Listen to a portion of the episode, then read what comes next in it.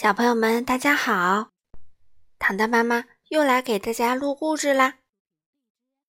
我们对那种什么事儿都知道的人呐，一般都称他们为百事通。今天我带来的这位小姐就叫百事通小姐。这本书依然是英国作家罗杰·哈格里维斯的作品，由任任荣翻译，人民邮电出版社出版。我们一起来听吧。百事通小姐非常聪明，她知道很多很多事情。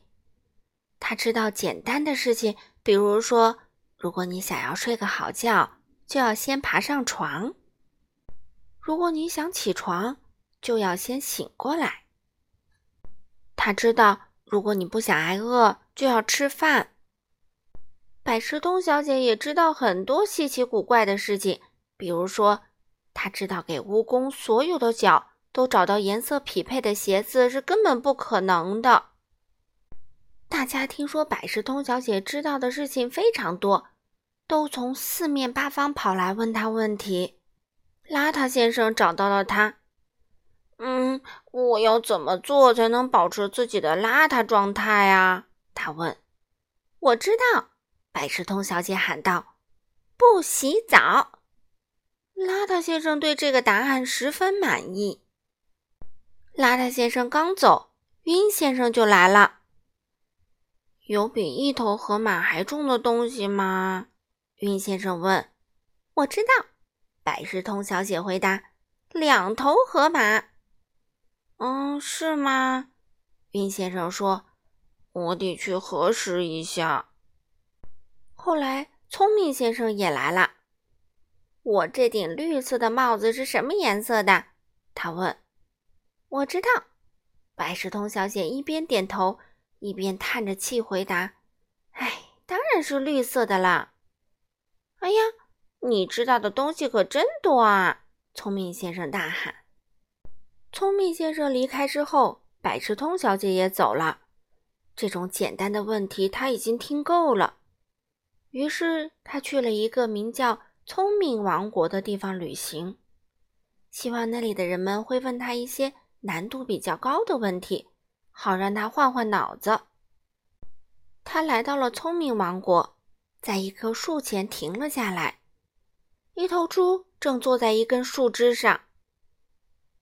嗯，怎么才能从树上下来呢？猪抽泣着说：“我知道。”百事通小姐回答：“你可以跳下来。”真是个好主意，那头猪说着，就从树上跳了下来。嗯，毕竟是聪明王国的猪，它不偏不倚地落到了百事通小姐的身上。嗯，你还没有枕头软呢，他抱怨道。然后他一溜烟儿跑掉了。百事通小姐没走多远，又遇见了一头大象，它的鼻子打了一个结。他用一种很滑稽的声音问：“请爸爸，我我怎么才能挤开我大鼻子呢？”我知道，百事通小姐回答：“我来帮你解开。”然后他把大象打结的鼻子解开了。呼，大象终于喘过气来了。百事通小姐一下子被喷到了半空中。我现在觉得好多啦，大象说。嗯，我觉得一点儿都不好。百事通小姐一边抱怨一边揉脑袋。大象把它喷出了很远，它落在了……哎呀，一只狮子面前。啊，我快要饿死啦！那只狮子咆哮着：“哪有可吃的东西呢？”百事通小姐看看四周，可什么也没看见。